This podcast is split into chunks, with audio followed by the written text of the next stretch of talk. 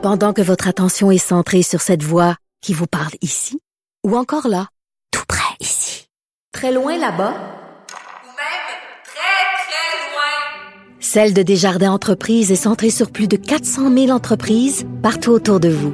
Depuis plus de 120 ans, nos équipes dédiées accompagnent les entrepreneurs d'ici à chaque étape pour qu'ils puissent rester centrés sur ce qui compte, la croissance de leur entreprise.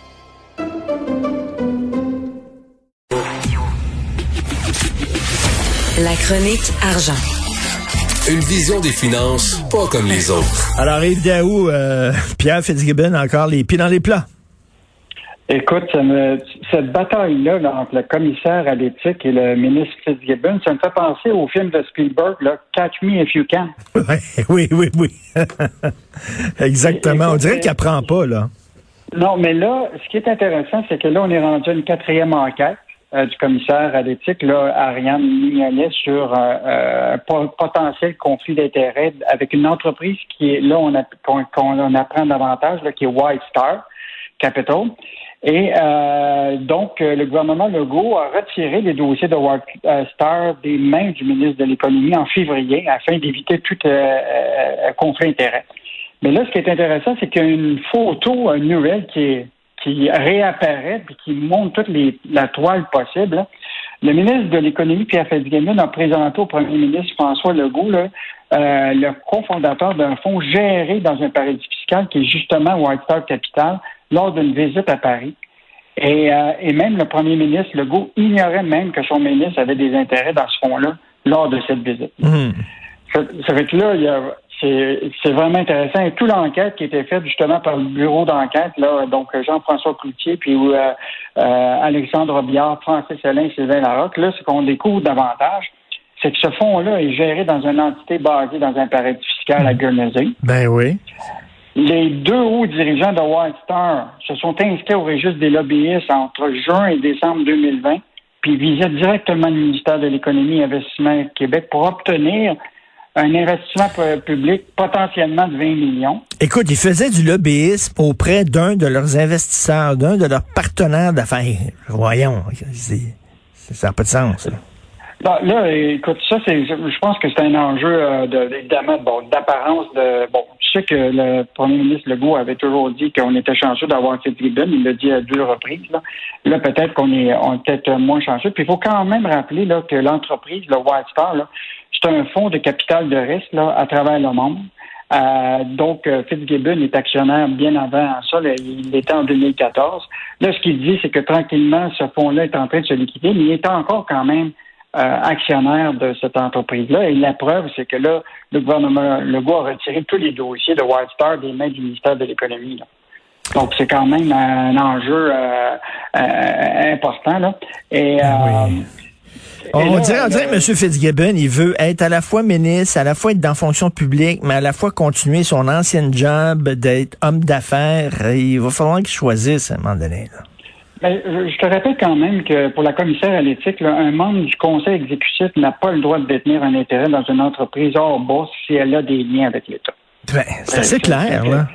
C'est, c'est, c'est, c'est clair. Puis, euh, selon le rapport de la commissaire, le Fitzgibbon aurait déclaré détenir au moins 1% de White Star Canada, euh, dont la valeur du fonds est en 2015 de 90 millions de dollars.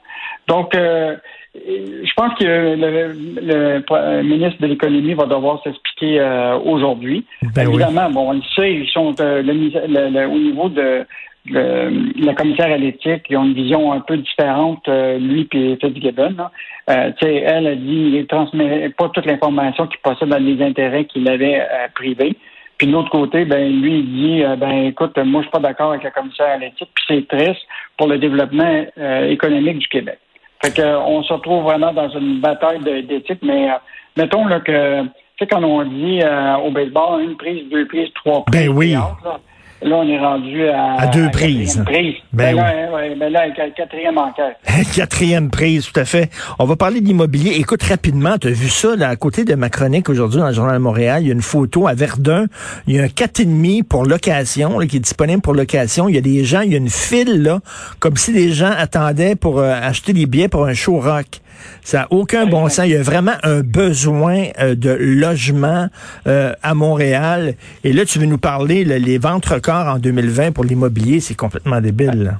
En fait, tu as vraiment une dichotomie hein, dans ce, marché-là. Là. Tu as, justement les gens là, qui doivent cho- choisir des, des, des logements abordables, puis il va en avoir de moins en moins. Ben Puis oui. là, tu as de plus en plus de gens qui vivent le télétravail, qui vivaient dans des espaces plus restreints, des professionnels, des parce que pour acheter une maison d'un million et plus, il faut quand même que tu aies quand même un peu d'argent. Mais la preuve, c'est qu'il y a l'air d'en avoir des, des Québécois qui ont de l'argent parce que selon le dernier rapport de la firme JLR, là, il y a 2400 unifamiliales, copropriétés chalets qui se sont vendus dans les six chiffres l'année dernière.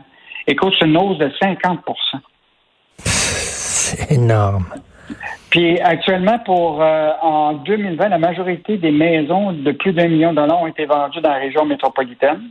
Et euh, ce qui est intéressant, c'est qu'en janvier et décembre, le prix moyen médian de résidence unifamiliale de luxe, là, c'était 1 million 35 euh, alors que l'année passée, euh, c'était à peu près 1,2.